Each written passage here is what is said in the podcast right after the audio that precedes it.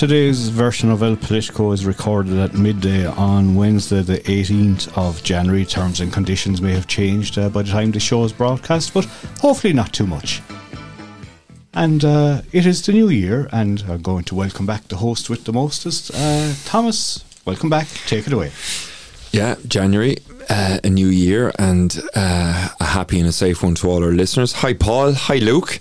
Thomas. It's great to be back in our original studio, back where the patterns of the walls were, were kind of psychedelic in, in its best, and we've lovely uh, red carpet, which makes it more soundproof. So hopefully we sound pristine today on our return to the studio. All, all going well, and uh, I have to hold my hand up in shame and apologise profusely, especially to Paul, because uh, on our last El Politico, which was actually a while ago now, um, uh, I made a boo boo and a B A double L S up.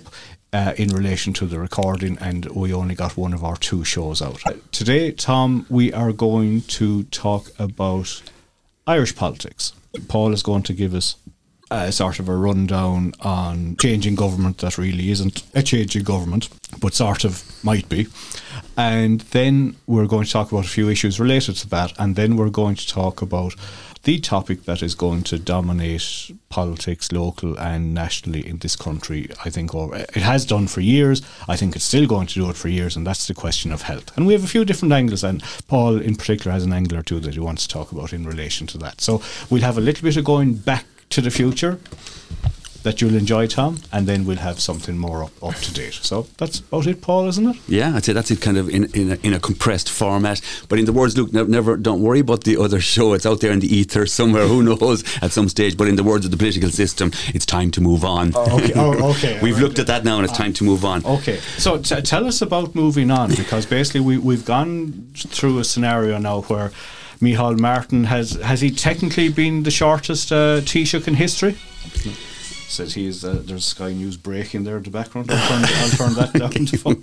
Uh, it's only Rishi Sunak facing facing Keir Starmer and Prime Minister's Oh. PMQs, PMQs. Yeah. Um, that's a question I actually don't know the answer to. Is Micheál Martin the shortest? I'm just trying to go th- really quickly through my He's head very- here. now. very close I suspect he possibly is. Yeah, I, I think there Um, was a line that I think he was he was maybe uh, within a month or two of John Bruton. I think. John Bruton, and possibly if you take, we'll say Garret Fitzgerald, one of the one of the Garret Fitzgerald's administration in the early eighties, Oh, eighty one, yeah, June yeah, eighty all one to February elections, eighty two, yeah. or Charlie Haughey. February eighty two to. Yeah, but I- cumulatively, probably either the shortest or second shortest. Yes, I suppose Gar- Garret was in more than one. he was in. Yeah, so put it all together, and then So- maybe so. so in yeah, good point. Right. Um, give us your thoughts and analysis of Micheál Martin. Now, in fairness Hmm. to him, he got served a bad deal. You know, if you think about it, the the even being appointed. Uh, it was during COVID, so there wasn't the usual razzmatazz. Everybody was wearing masks. Yes. and then the big gig of the year, the trip out to the states, Washington. he got COVID March the and, couldn't, and, couldn't, right. and couldn't meet Biden. You know, so Mm. so if you're saying that from a politician's point of view, two of the biggest, I suppose, you could say, two of the sort of happier times of actually. Um, being The gig. that are come with the gig, you know, Yeah. getting the gig and then meeting the president, you know, the president of allegedly the biggest superpower in the world, and all that that sort of entails for a little country, you know, over uh, on on, on the the, we, the the west side of uh, Europe. Um, he- you know that didn't work for him. But tell tell me, how do you think he did Yeah. during his time? Well, I think if you take the context on that, if you take those kind of um, performative elements of it that you mentioned there, yes, of course, they were disappointments. But if you take the, the larger performative element, at least he didn't become the first leader of Fianna Fáil not to become Taoiseach. Now, that was a big issue for Fianna Fáil, and I would suspect in his own mind, having been the leader of Fianna Fáil since the kind of the dark days of 2011, when they had actually um, been booted out of government um, down to 20 odd seats at that point. You know, there was a long journey back to go from 2011 to go from 20 seats. Well, we're not a whole lot. It's very fractured now, Irish politics, but at least um, in the annals of history, he doesn't go down as the first leader of Fianna Fáil to not become Taoiseach. So there's, I think, the major positive with regards to his position um, in the pantheon of, of, of Fianna Fáil leaders. Um, as a Taoiseach himself, I think he was quite a good Taoiseach. I think he was quite a good Taoiseach. I think he was temperamentally suited to the role. Um, and especially suited to the role in a very fractious type of government. You know, this is the first time you've kind of put this civil war um, definition of Irish politics to bed, where Fianna Fáil and Fine Gael come together and become a government, uh, aided then um, and supported by the Greens as well. So you've got a kind of a, a tripartite rainbow type government um, in place, and I think he managed that quite well. Um, over his tenure as as Taoiseach. So I think when you actually tot it all up, add it up, notwithstanding housing, health, as you mentioned, infrastructure, other issues, um, not a bad period as Taoiseach, and a safe and steady pair of hands um, guiding the ship. I think that's how you would regard Micheál okay. Martin's tenure. Tom, I'm going to bring you in here now and give me your thoughts on Micheál Martin. Um, I would say he's a part of uh, a historic double act because what Paul said about Fine Gael and Fianna Fáil come together.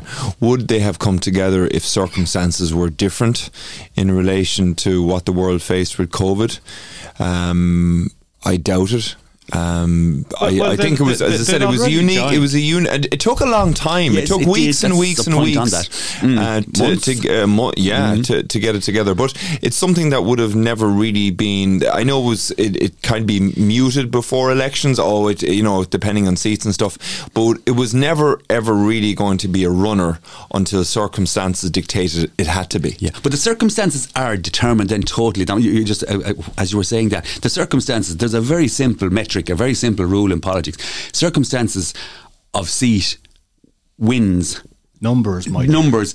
It's numbers and that's what it comes down to. At the, at the end of it and even we now we look at the possibility of how will you create a government in the next general election. It looks like Sinn Féin will be the strongest party and Fianna Fáil and Fine Gael will be maybe treading water. That's what it looks like pretty much the same things.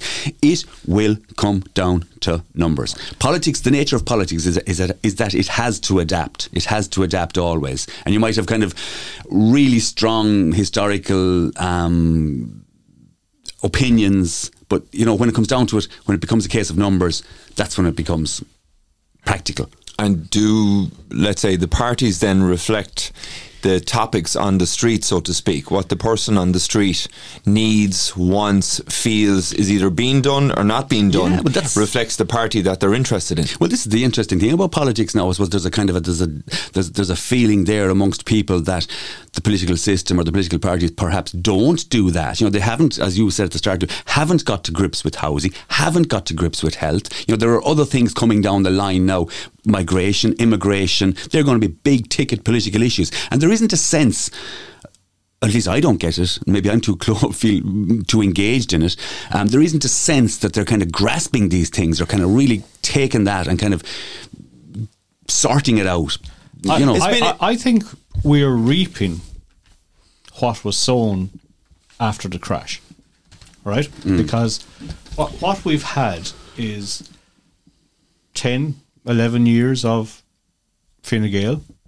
At this stage now, yeah, yeah. And for the last few years with Fianna Fáil. And it's only, Tom, you alluded to it there, you know, we say with COVID, and I'm just thinking back. The election was in February 2020. Mm right? Literally a month before COVID. And Paul, I said, I remember well you, your your proclamation up at the election count that we won't have a government for five or six months. Yeah. And we didn't have a government till June. You know, and you, Tom, you talking about, you know, the civil war is over and all that type of stuff. Yeah, COVID probably helped it in a way to get them together because we all said at the time the last thing Fine Gael want to be is back in power. But oh, yeah, as absolutely. you said, yeah. it's numbers. Numbers, right? Yeah. The numbers didn't work for anything else. Mm. Mm. And it was at a time where it'd be a little bit like, you know, it, it's easy to be wise after the fact. But if Sinn Féin had ran 60 candidates and effectively they could have pulled the last 20 of them sort of off the street, given the, the, way that some of the people that you know had no profile managed to get seats, and I, right. not giving out about that's that. Right. Fair play to them. That's how how the people voted. But if they had actually ran more candidates, they would have got more seats. Mm-hmm. Like they had a strike rate, I think, of about thirty-eight out of forty-two. Yes, that's right. Absolutely. Yeah. If you sort of said to a political party, with 42 candidates, by the way, 38 of them are going to get elected, Mm. you would be sort of, you would be anointed uh, to the highest position in the land. You know, you, you, if, if you were in the banking system, you'd be the governor. Yeah. No, it totally indicates that they, it totally indicates that they didn't run enough candidates. Now they Yeah. won't make that mistake. No, again. they won't. They won't make that They won't, mistake but again. whether whether they can sort of, I- I think the political um, system and uh, the way the country has evolved, I think we're in, and we're, we've been in for a long period of time now, since probably the late eighties, early nineties, of uh, coalitions. Yeah. you know, so it's no one party is going to dominate. Now, i as we stand here in January 2023, it looks like that i on barring unforeseen uh, circumstances, we'll say in the following year, or we'll say 2025 if it goes that, that far, that uh, Sinn Féin will certainly have a significant, if not majority part to play in the next government of, of the land. I said who the second party or additional people will be is to be decided. Well, we, we, look, we, we'll be coming to that and talking about that for a long period of time, uh, to co- uh, you know, over the next sort of uh, 12, 18 months and see what the lie of the land uh, comes to. But I, I'm going to come back to um, this the second half of this government. We still this- have a, yeah. we still have half of this government to go yeah. through. So, yeah, so basically, uh, Micheál stepped out and Leo stepped back in. that's right. Right. That's right. So talk talk to me. Yeah, so this is Leo's. This is his second um, iteration now as Taoiseach. You know, he has been Taoiseach. He was Taoiseach from 2017 when Enda Kenny retired um, to the 2020 general election. Then he was this kind of interim Taoiseach while the negotiations were ongoing. Then in the first couple of months um, of the of, of COVID of the pandemic, which some might argue was when he performed his best. Um, you know, we all remember those kind of fine speeches on the steps in Washington, and you know the addresses to the nation at nine o'clock uh, after the news, that type of thing. Um, he definitely um, got on better at that point in his tenure. Than he had, we'll say, if you take it from 20, from 2017 to 2020, he actually, you know, he reduced. He, he, he his Fine Gael failed basically in the 2020 election. They reduced in numbers significantly. So, you know, he wasn't uh, a good leader if you go by the the, the results of the 2020. So he got this bump um, um, at the start of the pandemic, like a lot of leaders. Jacinda Ardern in New Zealand, um, like a lot of leaders, got this bump around the world in relation to their response to the pandemic. Um, so then he moves out. He becomes tarnished. Obviously, felt a kind of a. You could see that again, and this reflects well on Micheál Martin rather than Leo Varadkar. Um, created a lot of hassle in his own government as Taoiseach. Obviously, the adjustment from Taoiseach to Taoiseach didn't sit well with him. he was he doing a lot of he he was doing a lot of messing. Yeah. He was doing a lot of messing as, as a member of government. Um, Micheál Martin didn't kind of lose the cool. Um, dealt with it as best he possibly could. So he comes back in now, um, December 2022, and he has these two years now as Taoiseach again. His lead up, um, personally, I think he, he's he's. Um, I would worry about him as Taoiseach temperamentally. Um, um, his decision, we saw that even leading up to, and some might say this is some of his private affairs, but uh, his decision making as a public figure notwithstanding the fact that he is entitled to a private life, um, leaves a little to be questioned, I think. Um, his ability to work as part of a government um, would worry me at times. Um, uh, some of the things I outlined there. Further to that, if you take it last September, his reaction to the Commission of Taxation. You know, then this is a key issue that we all need to deal with as, as, as an economy or as a society, how we deal with taxation. He absolutely, the gallery, undermined the report of the Commission of Taxation. You know, they talked about the type of taxation we will have in the future, whether we go after capital or how we deal with taxation. He didn't like or he felt it wasn't playing well to his Fine Gael audience. So bang, he smashes down on top of on top of that. He has a tendency to do that. No, mm, it might perhaps be shrewd political antennae as well. Um, you know, he did that in relation to public health with um, Tony Holohan uh, at various times. If he felt the wind was blowing in a certain way, well, he went against the public health um, um, proposals. So he, he, he, uh, my worry about him as Taoiseach is that he tends to play a little bit to the gallery. Uh, he isn't quite the same um, safe pair of hands that Micheál Martin is. So that would be my one worry. But it's a second iteration, it's a second coming. Perhaps he has learned, like I said, he does have political antennae, but I would have a worry about a government that he would lead, and especially a government like this, Fianna Fáil, Greens. Um, Fine Gael. And there's one little thing just in the start, of a couple of weeks of this, the first couple of weeks, where I kind of, to me, it sets off a kind of, would say, an amber flashing light. His reaction to the health um, crisis and the housing crisis. He seems to be dumping on two Fianna Fáil ministers there, Darragh O'Brien and um, uh, what's the guy from Wicklow, the Minister for Health? uh, Stephen Donnelly, he seems to be kind of dumping on those, kind of treading on their toes. And that's not a good, I don't think it's a good way for a Taoiseach to actually operate when he's kind of the, the chair of a collective cabinet as such. So he's immediately, I think, looking to the, again, looking to the galleries a little bit perhaps and he might just expend a bit of political capital that his government needs by um, beating up a little bit on his Minister for Housing and his Minister for Health. That's Yeah, just maybe, well- I'm not sure, but Well, that could well, be an issue. I would agree with you, but I think it's 100% hypocritical, right? Because his party has been in power since 2011. What have they done about housing? Oh, that's right. right? They've uh, no. Uh, you could be. I, I said I'm, I'm just going to pass a comment here, um, which I agree with a certain amount of. But then there's a, another bit of it. I'm not so sure. You go back to when the country was on its knees, and Michael Noonan, as Taoiseach, to effectively gave um, vulture funds the keys to Ireland to come in and start buying up properties.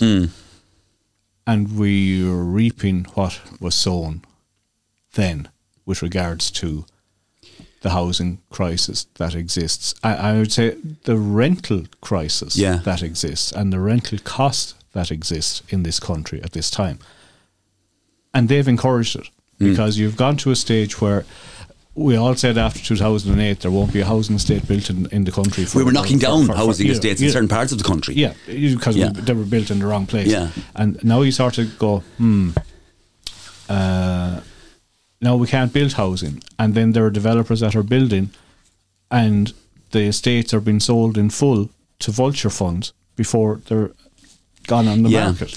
The- and they're being sold to vulture funds for rental. Mm.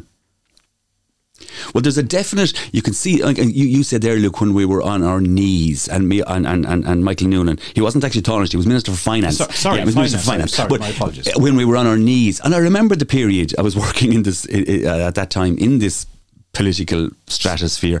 Um, we weren't quite on our knees. We had actually come through it. It was, if you look at the actual legislative reaction to, to how it is we were going to kind of progress, it was actually 2013 Yeah. when Michael Noonan made those kind of amendments and changes in the Finance Act Yeah. um, in, in the budgets. So we had come through the worst of it. It was becoming apparent, becoming obvious we had done quite well when we had been under the uh, structure of the Troika. We had done quite well. We were going to come out of this thing. Well, I, I would say, it- Paul, we behaved ourselves. we did. We, we, we, We had to. It, it had worked with a lot of pain for people. It had worked, so it was kind of becoming apparent that we were going to come out of this and we were going to be okay. You know, with the big bazooka from Prodi, with with, with the ECB changing from Trichet's philosophy of no printing of money to Prodi changing to Yeah. print money, and now we're printing money like be damned. But we had come out of it. It was at that point, and if you go back and look at this, it was at that point that Michael Noonan legislatively changed a lot of the tax code in relation to how it was the property was going to be, as you rightly said, then accessed by funds from outside. You know, it wasn't, you know, we had taken it onto our books for the four years, 8 to 12. But when it became apparent that there was going to be a profit in it, it was shifted off our books back into kind of more private investment sector. Um, that I think is a most definite was a most definite policy decision for whatever reason I don't know, but it's a policy decision that kind of ties in there what you're starting to outline in that we shift from a home ownership model to a home renting model. But it most definitely hasn't worked. It most definitely hasn't worked. But it was a very definite policy decision by Michael Noonan at a point in time where he had leeway and flexibility to choose a different policy Yeah. decision. Or, or potentially leave it as is. Because you've now gone from a stage where you've had certain people that might have had a second investment property. You know, some people might have had hmm. it or, or it'd be something handed down family through the years. and now the sing like the person that might have one or two houses to rent, they're sort of gone out of the market, and it's big sort of multinational. Oh yeah, hedge it, it, funds it's it's that it's, are now it's hedge funds. It's blocks of houses. It's hedge funds. It's pension funds from Canadian teachers. You know, it's it's Yep. it's wealth funds from the um, city of London. You know, it's it's it's all these. It's the financialization of kind of the modern world economy. They're in now. They see an opportunity in Ireland. You were able to buy property at a very low rate in 2013. Get a good return. You knew, knew, as I said, you knew you were going to get a good return. Yeah. Um, so you get in there quickly, you take your 25, 30% over five or six years, and you get out then again when it becomes unaffordable. Now, Yeah. there's no reason why the Irish state couldn't have done that in 2013. We're starting to do it now. In 2019, we have this land agency now. We're starting to do it now when the stable doors are wide open, the horse is long gone, and it's going to cost us an awful lot more. We're doing it now. We had the opportunity, as I said, it was a policy, a deliberate policy decision in 2013 to do that. And Michael Noonan and Fine Gael, for whatever reason, chose to I, I think go on a I certain I think path. it's their policies. It, it, it- it's their poli- and it was sort of like it sort of happened, and we didn't realize it was happening. And it's Yeah. sort of like it's coming home to roost now, Mm. and, and that's why I, you know there's a part of me sort of wondering, okay, why why why was it done? Did it need to be done in the way that was done? And you know, was it sort Mm. of uh, favors or whatever else like that? But uh, it it brings me on to the next thing I want to talk about, and this is um and. Uh, uh, let me say that uh, I'm not referring to Michael Noonan or anything else like in relation to this, but it's sort of uh, politics and Irish culture in general, and its response to white collar crime. Okay, and what I would c- call white collar crime is where it's not you're not going in to rob the bank, but it's a little bit like uh, you mightn't want to pay the taxes, right? Okay, and there's not too many people in this country have ever gone to jail in relation to white collar crime, and it is something that, uh, while it might not be condoned, plenty of it is happening, and not very much has been done about it. The great, the great line, you know, if if you or I owe the bank ten thousand euros, we're in trouble. If you or I owe the bank a million euros, they're in trouble. Yeah, exactly. That's Right? it. That's it. Which brings me on to um, sort of how we've uh, we're going to come off onto or we're going to jump off the ditch now, Tom, and we're going to talk about uh, junior ministers, and we lost one, and we're going to talk uh, about that. Robert Troy lost his position after a lot of pressure. I would think. Yeah, the way he hung- he hung on with his fingertips Yeah. for as long as Yeah. he possibly could. He hung on with his fingertips. and it was journalism that brought him down. Mm. Okay, and you know we, we've we have this debate in relation to journalism in this country, and there's a website to which I'm going to allude to ontheditch.com, which is hmm. ran by two journalists, and I would advise anyone to have a look at it. I said we, we all we like to give recommendations in relation to this show, and we, we would sort of recommend that you know the rest is politics, uh, and uh, the news agents in the UK uh, as other shows to listen to. But I would encourage anybody to go and have a look at ontheditch.com because from a journalistic point of view, what they've been able to bring bring out and prove. And I said they basically brought down Robert Troy. So give me your thoughts on that, Paul.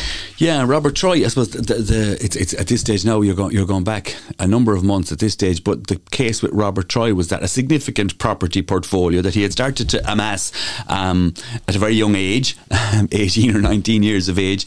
Um, he's from Longford, Westmeath, that constituency up around Athlone. Postmaster, um, worked in the com- work, w- w- worked in, in his community as as, as as as a postmaster with a post office. Um, became elected was kind of the he had the the blessing of Mary O'Rourke, a significant political figure up in that area, and became a Fianna Fáil TD. I think in that um, decimation decimation type election in 2011. So he became the Fianna Fáil representative. Um, then became a junior minister in um, the 2020. I think it was in the Department of Enterprise, a, a kind of a junior minister for trade. Um, then it became apparent, following the investigative journalism of On the Ditch, the online kind of news um, agency or Website. website, whatever you want to call it, Twitter um, that he hadn't been declaring properties that were in his ownership. And Yeah. this, every TD and every senator, every member of the Oireachtas has to every year under the office, uh, un, under the offices of the Standards in Public Office, SIPO, um, declare um, an interest they may have in property. Now, they don't have to declare it on their family home, but they have Yeah. to declare an interest that they may have in property. And Now, Tom, keep that word in mind. SIPO, or we we'll go because we're going to refer to it a few times. SIPO, Standards in, Public Office. Office. This was a body that was created as a result of, you might remember the all the controversial um, political issues in relation to the planning tribunal that went on for ages, and it- you know the, all the the murky carry-ons of of Oireachtas members and county councillors in relation to the designation and the zoning of lands in Dublin, Quarryvale, whatever. You know George Redmond um, being arrested on his way to the Isle of Man with two hundred and thirty thousand pounds in his underpants, all this kind of stuff, you know. So SIPO, you know, w- was kind of created and It's a watchdog. It's a watchdog. It's a watchdog for for, for, for for public representatives, basic, and I think it extends to senior civil servants, if I'm not if I'm not mistaken, as well. I think it possibly extends to senior civil servants. So every year, all our Oireachtas members have to declare um, the shares that they own, the properties that they own, the land that they own, that type of thing. So you see it. It's it's it's access- it's it's accessible on the Oireachtas website that you can look in at um, Deputy X from constituency Y, and you can see that he owns hundred acres of land in wherever, and he owns a house in Dublin, and he owns two houses in Mal- Malaga or Lisbon or something. Anyway, look, you can see all this, and some, and every year there's an article. Oh my God, here's the TD with the most property. Yeah. I think Michael Healy-Rae has been the TD with the Yeah, most it- property it- for the last number of years, or Denny. I- So this is the type yeah, of thing. So I, I'd, I'd, I'd, I'd, um, I'd quantify that, Paul, and I would say you're going to have a go at quantifying the Healy-Rae's property. Good man. no, I would say that in relation to the Healy-Raes, I said we will all have our opinions on some of the actions that they get involved with. But there is one thing where they cannot be held in contempt, and they declare what they have. You know, As far as we know at the yeah, moment. Uh, yeah, but, know, but they're fair, at- they but they're open enough about it Yeah. I said if they're coming around, if they're hiding things behind, you know, the stone wall, I said they have more Yeah. cojones Well, you know, we in fairness, in, in, in, you know, in fairness, and we, we have a great journalist here in County Clare, uh, probably our best investigative journalist, Gordon Deegan, who kind of who has kind of um, how would you say focused in on company law and kind of accounting journalism, and he produces excellent stuff, you know, about the, the annual returns from a Yeah. company. But he he actually has done piece on Danny Healy-Rae, for instance, you know, and uh, you know, Danny Healy-Rae's company has submitted its accounts. So Gordon Deegan then is able to create a story that Danny Healy-Rae made hundred million Because or they're- made, they're because it's there, it's public, and you can access Yeah. it. And if you're the right type of journalist, that you're able to go through these figures, you, You can, can comprise, you, you, you can create an article that's in the public interest. It's good for us to know that Danny Healy-Rae made a lot of money out of the Macroom bypass, or Yeah. you know this type of thing, or he owns ten properties in Tralee, or whatever it actually is. It's good, and if you're the right journalist to access it and to make sense of it, Yeah. but it depends on people filling it out in and, an honest that, manner. that, that this refers, brings us and to that refers a little bit to what the boys in On the Ditch are doing. Oh, so- sorry, Now, Robert Troy, Robert sorry, didn't. had 11 properties, nine of which were rentals, and five of them were under HAP, which is basically the Housing uh, assistance housing program. assistance program. Okay, your rent gets paid by the state. Okay, so th- that's that's what you had. Now, I think the big issue that he had in relation to uh, one particular house was that he bought he bought a house and sold it to Meath County Council for double the money he paid for it within three months. Yes. that, that I think is sort of uh, where he would have had probably a few potential questions to answer. So, Yeah. so You see, the important thing here is that these properties are declared because Robert Troy is walking into the Dáil. He's voting on legislation. He might be even bringing legislation to the floor of the House. So we need to know, as citizens of the country, what it is that Robert Troy's interests are. Now, I'm saying, look, we don't, we, we can't be puerile about it. Now, maybe I strayed a little bit in, in, in, in we're talking about Leo Varadkar a while ago um, about the private lives of public representatives, but the private actions do influence and do impact on the public decisions. So, at the very least, it's critical if Robert Troy owns 11 properties or 15 properties, whatever it actually is, that we know exactly what type of properties they are. Because, as I say, he's going to walk into the door, he's going to enact, or at the very least, vote on legislation that might have a material impact on his standing or status or wealth or whatever it is you want to call it. I think it's critical um, for a functioning democracy that this stuff works and works properly. Yeah, and there there are questions we'll say that uh, members in the co- in the council there in Longford was had to answer in relation to it as well because there was valuations of property and it was a little bit like we'll pull a picture, we'll pull a, a sort of figure out of the sky and then uh, five months later, Mm. And like you said, this flipping it. and doubling, that, that's just something just not Yeah. quite right about that. Yeah. So that's basically Ro- Ro- Robert Troy. Okay. And then, as the man says, to ha- what was the great line, Paul? To have it happen to one, one is un- unfortunate, to have it two is just plain right carelessness. It- it- it is downright carelessness. Oscar And- Wilde. Exactly. Now, I don't have any quotes from Oscar Wilde here today. We're going to have a few quotes later on now, but Hi there. I want to let you know that I have resigned as Minister of State. Over 14 years ago, I made a planning application for my family home. In that application, some of the information I gave was not correct. This was wrong, it's not acceptable, and I'm very sorry for that. I want to thank the people of Meath West for their support over all the years, uh, and I'm looking forward to continue to working for you and with you, with my team in Dáil in the years ahead. I also want to thank Laura uh, and my family uh, for their ongoing support and sacrifice for the work I do as a TD for Meath West. No, as I said, that's Damien English, uh, TD for Meath West, who has resigned his junior ministership but hasn't resigned his seat.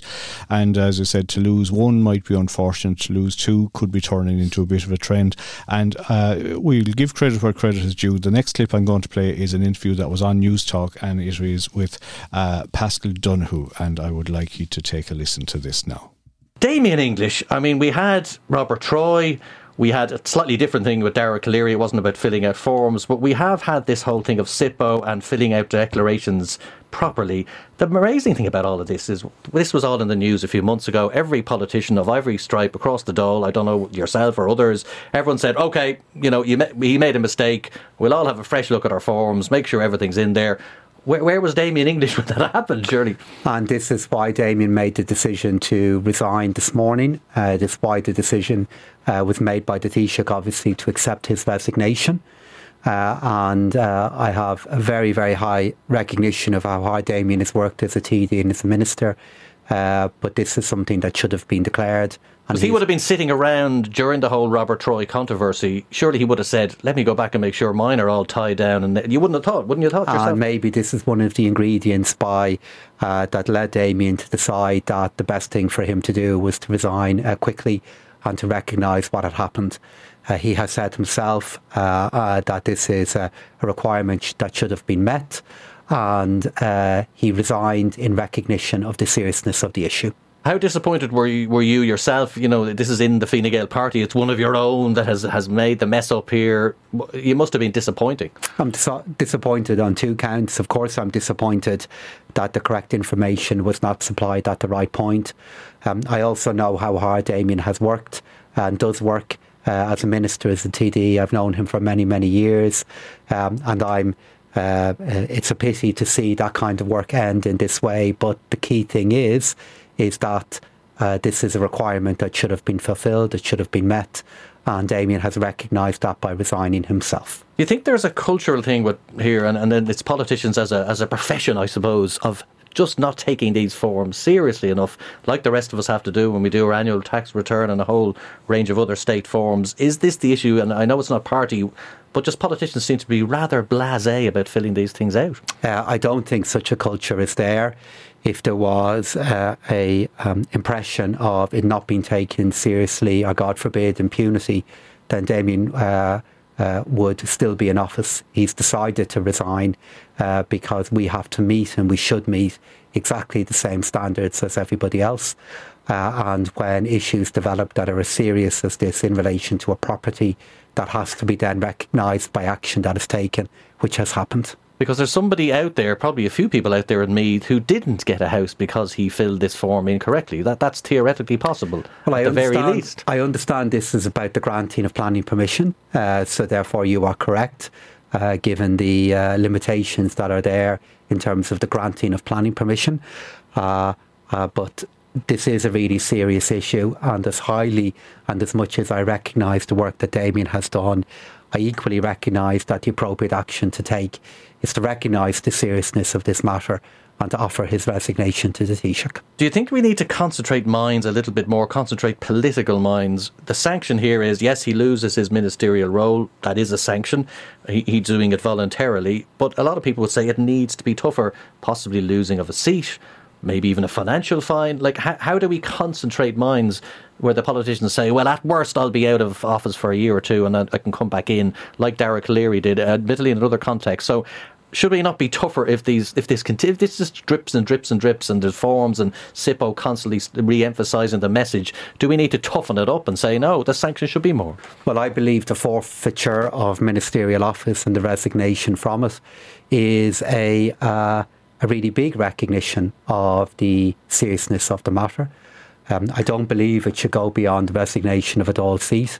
Uh, I do believe those who have financial fine penalty. Uh, I, I, well, but, I, I, mean, it's, what, it's what the rest of us have to put up with, right? Uh, but on the other hand, what he is doing is resigning from a job, uh, resigning from an office that is very important within our state, that would have meant an awful lot to him in terms of the point regarding your membership of Dáil Éireann. Uh, my own view is the really the only people who should determine whether you're in Dáil Éireann or not are the electorate. And they decide if they want you to represent them or not. Uh, and what Damien has done in uh, forfeiting and resigning from office that really matters to him is recognising the seriousness of what has happened.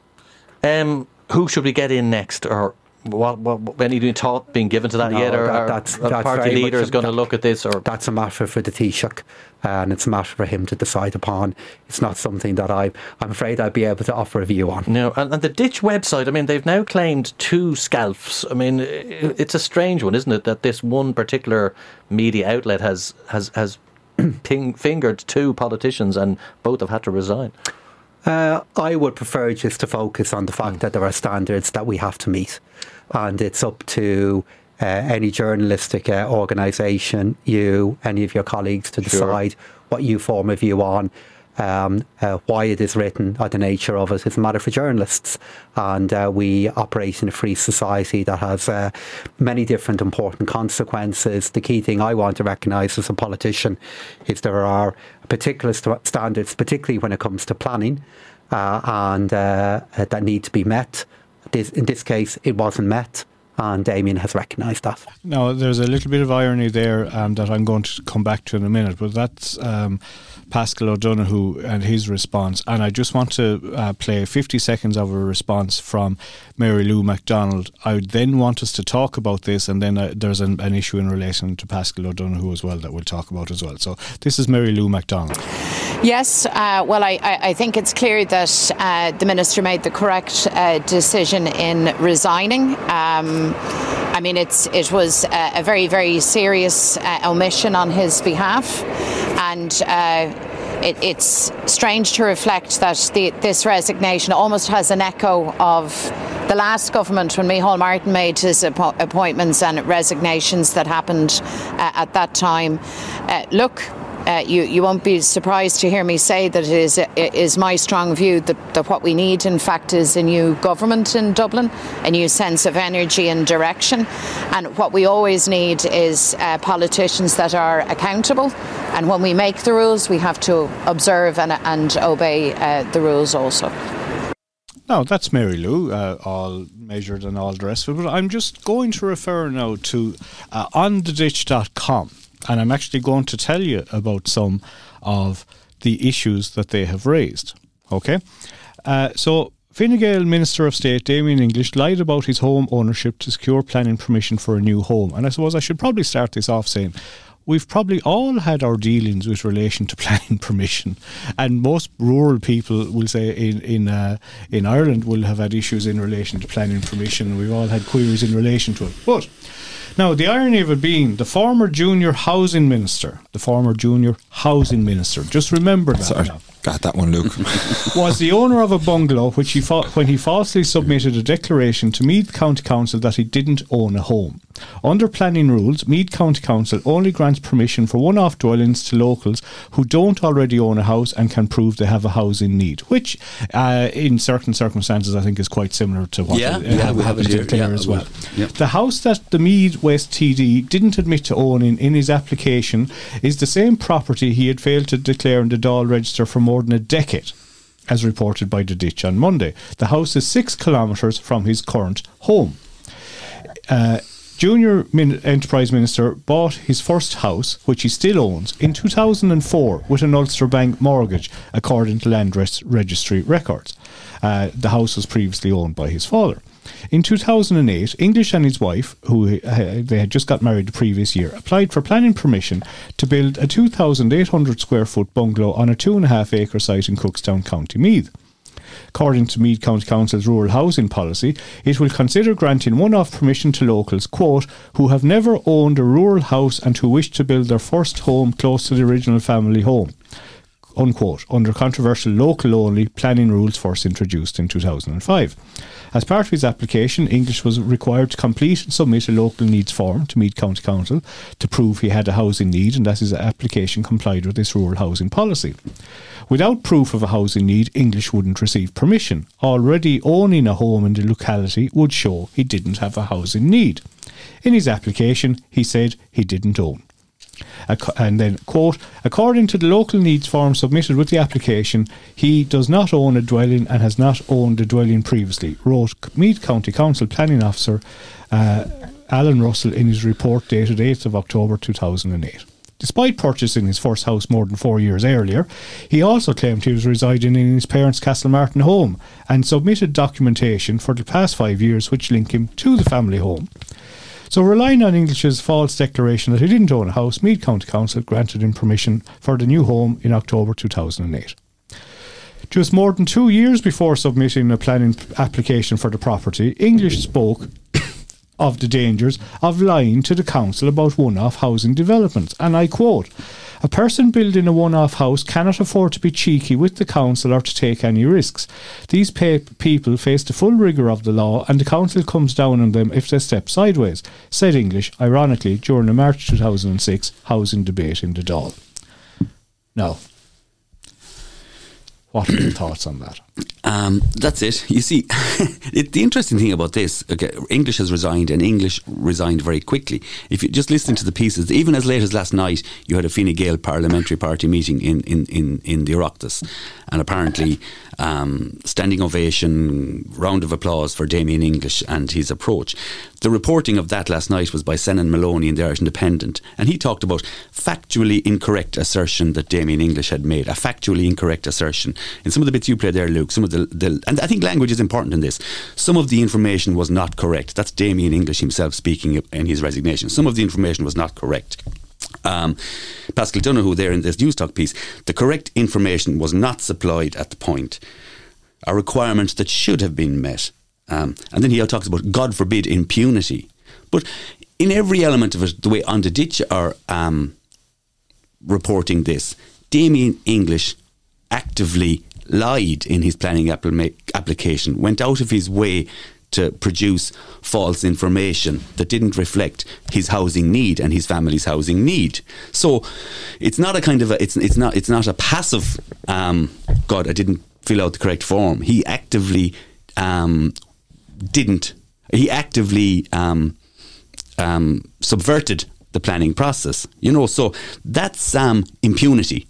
God forbid impunity, as Paschal Donohoe says there, or he lied. You know, this is what it looks like. So there surely has to be sanction other than just resigning. And I think one of the reasons he got off the pitch so quickly was that he didn't want this thing developing legs and kind of people getting into the nuance of the language and starting to kind of see that, look, this is quacking, this is walking, this is talking, this is swimming, this is a duck. You know, he went out of his way to actually lie on a planning application. Now, there has to be, I don't know off the top of my head, but if you go back to the Planning um, Act 2000, there has to be sanction in there in relation to how it is that people deal with planning applications or if they um, actively lie. And the, the news reporter is correct. The fact that Damien English gets planning permission, that materially um, implies down the line that somebody else won't because you have in single rural houses you have a load on the water table in relation to sanitary services you know you have there's only so much you can build in the open countryside so it does it does have an impact on somebody else that might need planning permission or should qualify for planning permission because they don't own a house in that particular area of Meath. So there has to be something there within the Planning Act 2000. It's comprehensive enough. That there is something, there is a proper sanction, not just a re- not not just this. I resign my post as junior minister. A proper sanction that reflects the seriousness of the actions Damien English chose to pursue in 2008 and failed to declare. No. It's not about declaration. Mm. This again is kind of passive. This is about actively undermining yeah, the planning but it, process. It, but it's been given out about failing to declare, and what I it's think been, it's been delivered in those yeah. terms as, as, if it's um, factually incorrect assertion. Some of the information was not correct. Yeah. This is all passive, makes it look a little bit better than what it actually is. Uh, Tom, before you come in, I don't want to burst your bubble, but I just want to point out the following from on the ditch. Damien English obtained a mortgage from Permanent TSB for his Cookstown, County Meath home in 2010, according to land registry records. He received planning permission, as we alluded to earlier, for this property in 2008, after he falsely declared to Meath County Council that he didn't already own a house. The ex junior minister already had a mortgage with Ulster Bank on his other home in Castlemartin, County Meath, six kilometres from his second home. English defaulted on his first mortgage and it was eventually sold to a vulture fund, Promontoria, in 2019. English managed to hold on to the bungalow and remains its legal owner. This wasn't English's only mortgage transferred to a vulture fund, nor the only one he still owns. In 2019, the Meath West TD's permanent TSB mortgage was transferred to Lone Star Funds owned uh, Start Mortgages DAC as part of the sale of 10,700 non-performing loans known as Project Glass. Around a year before the sale, then Junior Housing Minister English made specific reference to the state-owned permanent TSB's proposed sale of the Project Glass loan book when speaking in the Seanad, and I quote, The question of permanent TSB and vulture funds was raised by several people – no proposals have come forward yet in respect of who is buying that loan book. Who or what is going to buy up these loan books? Loan books are sold on a regular basis by different banks throughout the world. What is important is that people are protected in their homes regardless of who owns their loans, quote unquote, said English speaking in the Seanad in February 2018. He failed to declare his personal interest in the matter. And in 2017, then Housing Minister Simon Coveney made English responsible for implementing a number of mortgage arrears of reforms. This was despite English himself being the holder of two mortgages in arrears, and he served as a Minister of State for Housing from June 2017 until June 2020. Ministers of State who have a quote material interest in a matter being discussed in the Oireachtas must quote make a declaration of the fact in the proceedings before or during the course of the speech, quote, according to SIPO, or the Standard in Public Office, Code of Conduct for Office Holders. English has managed to retain ownership of the two homes despite both mortgages being sold to vulture funds.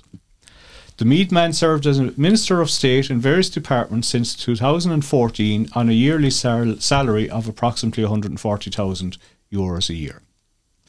Leo Varadkar declined to comment when asked if he was aware of English's financial difficulties when he appointed him junior housing minister in 2017.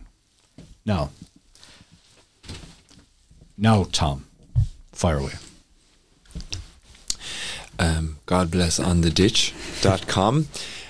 Um, I, well, first of all, I want to say thank God for Paul Bugler because Pascal Donoghue is one of the most boring individuals I have ever heard on these headphones and it's just it's just unbelievable stuff. Anyway, is there is there a is there a kind of a ceiling in this country where you have got financial kind of uh, gurus that actually run the whole ship as opposed to the government? The government are an under layer, and there's a higher yeah. layer of kind of those that actually really run the country when it comes to vulture funds and all the bits and pieces that they're directing the ship and that the government are only taking their their kind of cues. And this SIPO is there yeah. for the right reasons for obvious. And we've got journalists and impeccable journalists that are digging deeper and deeper and deeper to dig to bring up mm.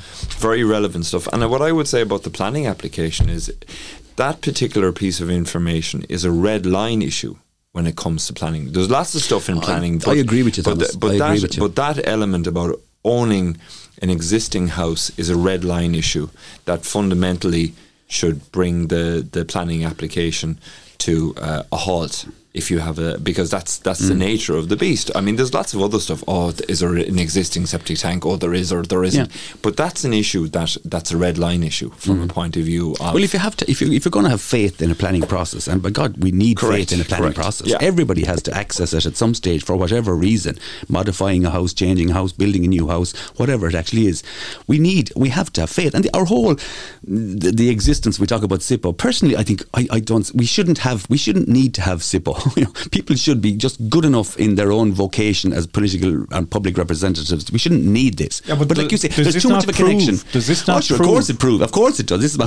my I'm, But, I'm- it's, but it's, it's a case of like, regardless of your, um, how do you say, your stature in society, it's get rid of or get get away with as much as you possibly can. Yeah. And here you've got the government, Yeah. and you've got a minister of state who's involved in housing. Mm. Issues he's involved directly in relation to, do you know, voting Yeah, and stuff, and he's he's he's got his hand Yeah, in the in it. the in But the trough. The awful thing is, then you see, we've seen this around the world, and I've no doubt but that we'll see it here. Each one of these, each Damien English, each Robert Troy, um, these type of resignations, they chip away at the fundamentals of our democratic system. And then you kind of what happens in the next stage is that you get somebody standing up and saying, "Oh, this is a drain the swamp."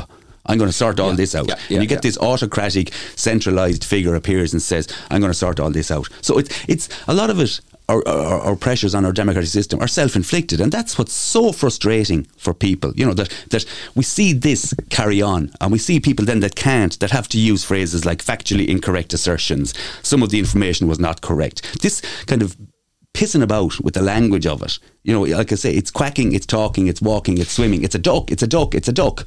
But isn't it, isn't it very um, uh, political language? Because they know what to say to try and, uh, uh, how do you say, deviate Yeah, out of to the get through- potholes. get through the get interview, through, whatever, Get yeah, through. yeah. And I mean, they're coached absolutely. on this. They're coached. Absolutely, Listen, if you, absolutely. and I mean, you were speaking about the, the health minister before. I mean, he's probably, he's unfortunate because he's not a very, I don't know, warm sort of character. You don't, you don't kind of jump on his bandwagon and go, "I love the health minister." You know, I know- know what you mean. I know what you mean. Yeah, yeah. just, No, you you're right, you're right Compared, to- compared to from from where we kind of came from, the the, the previous, as I say, even Houlihan and bits and pieces, they were all more kind of warm. Yeah, uh, you do need that. You but need Donnelly that. just doesn't have. I I, there, I haven't been in the company of anyone where he's been on the radio or TV that has said, "I like this guy." They just he just has. He just He's doesn't have- extremely technocratic or something. Yeah. He's managementy. But I of- agree. yeah. I mean, he's one of these people that you wouldn't mind throwing underneath the bus.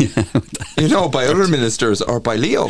Yeah, you know, that's he'd it. Mm. be like he'd be like collateral damage. Yeah, go ahead. Collateral but, but, damage. but I, I'm just going to bring you back to Damien English, right? He was first elected to the Dáil in 2002, right? So he, he's been a he's been an elected TD for 20 years, right? A- average it out. He's probably earned 100,000 a year in 20 years. That's 2 million. And he's defaulted on two mortgages. I was going to say, did you say he defaulted on a, on a mortgage? Two. On It- two. It, it looks like that. I don't know. Interesting. Here's a little No, interest. no, well, now, Paul, I'll Yeah, put okay. you like this. Mortgages don't really get taken over by vulture funds unless there's an issue with them. Yeah. It's quite unusual, I think, from, I have no experience, but from what I hear of the, the, the, the trauma that people went through, it's quite unusual to be able to purchase it back yourself.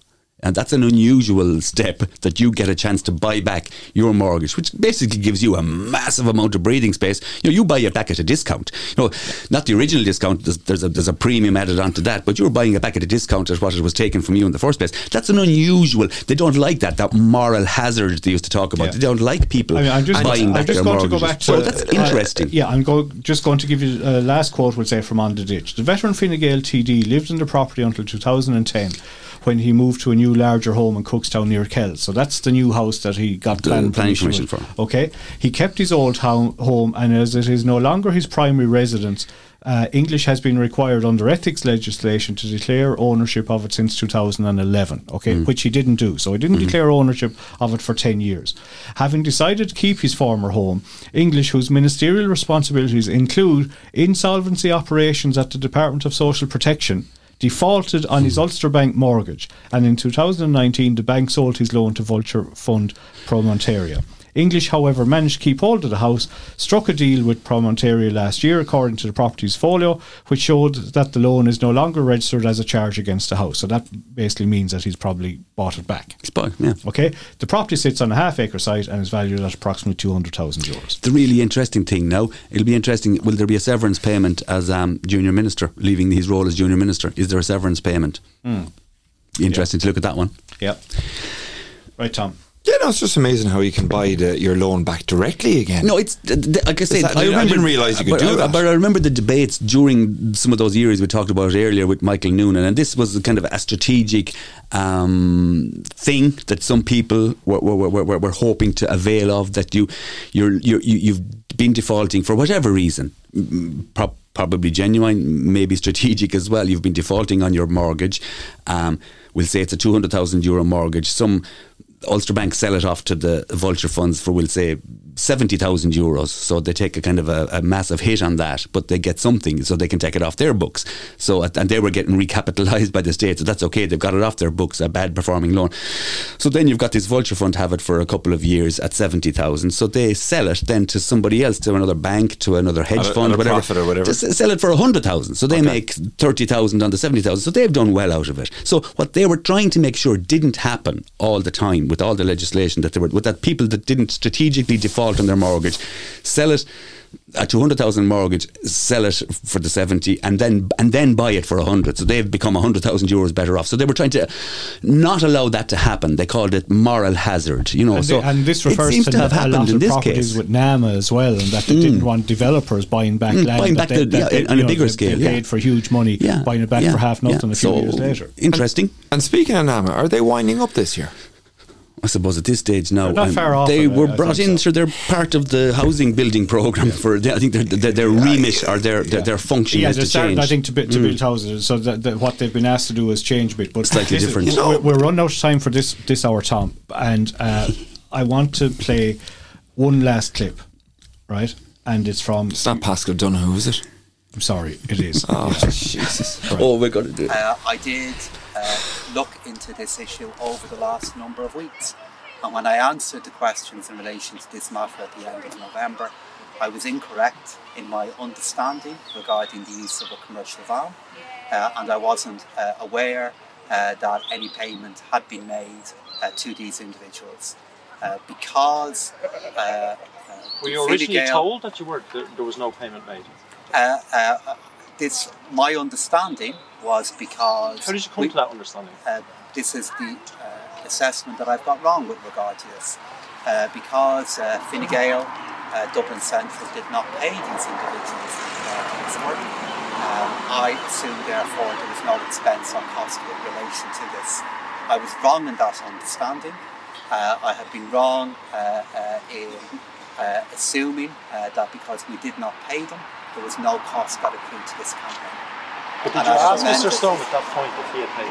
I, I became aware of this during December. I asked him in relation to it, and I regret, of course, that I hadn't asked these questions before. I hugely regret that this has happened. I hugely regret that uh, over the last uh, number of months I didn't give this the uh, proper consideration and I wasn't clear uh, on uh, the, um, some of the facts in regard to that campaign seven years ago. Uh, the fact that this campaign took place many years ago um, uh, is not an excuse for what has happened. Uh, when uh, the questions came in and uh, when uh, uh, I became aware of uh, an issue with SIPO, um, I put a lot of time into trying to understand what had happened I'm putting in the submission now. And it is a deep source of regret to me uh, that I'm involved in anything that might affect the perception of the public standing or the integrity of myself, my party, or the government. And for that, I apologise. Now, Tom, you might be wondering what the hell is Paschal apologising in relation to there, and this is something we're probably going to talk about in the next episode of El Pod. And tell me, has the new VAT rate come into play? The hospitality VAT rate, or is that coming into to? to That's due to the that- end of February. No, so basically, the the uh, it can still it's still up for debate. The new VAT rate. In theory, Interestingly, you talk about the new VAT rate for the hospitality industry and, and, and tourism industry. Um, th- there will be debate around that, but there has been a change in the VAT rate since the 1st of January, which might actually tie in a little bit with, with, with some of what we're discussing here today. The VAT rate on newspapers has gone been to reduced zero. to zero. Yeah. So that's a significant change in, you know, Thomas, you might talk in your industry about 3 or 4% VAT rate change. That's a 9 down to zero. So Irish Independent, Irish Times, Irish Examiner, all these bodies, Sunday Times, Sunday Independent, they're all doing really well now on the basis of a change to a VAT rate. So hmm, think of that what you may in relation to language like Well, factually my- incorrect assertions and things like that. Uh, no, my, my friend Paschal Donohoe, um, how do you say, was not happy with the hotel federations and industry because of the fact that they, they went off and rode the system when when the hotels were back open again, big time. Well, it's- well, it's- as you can see, Tom, not the only ones riding the system. and on that note, There you go. Yeah, and there you uh, on go. that note, we're going to finish part one of El Pol, which has turned into a. We, we've done half of what we wanted to do. Paschal Donohoe show. Exactly. But Paschal might be in trouble with that in relation. uh, Tom, that's all about election posters being taken down. That's what that debate goes down to. Until the next uh, episode of El Politico, which will be Ciao. coming up shortly. We still have to deal with them being put up. Exactly. election posters, Yeah. yeah. Stand by. We'll talk to you soon.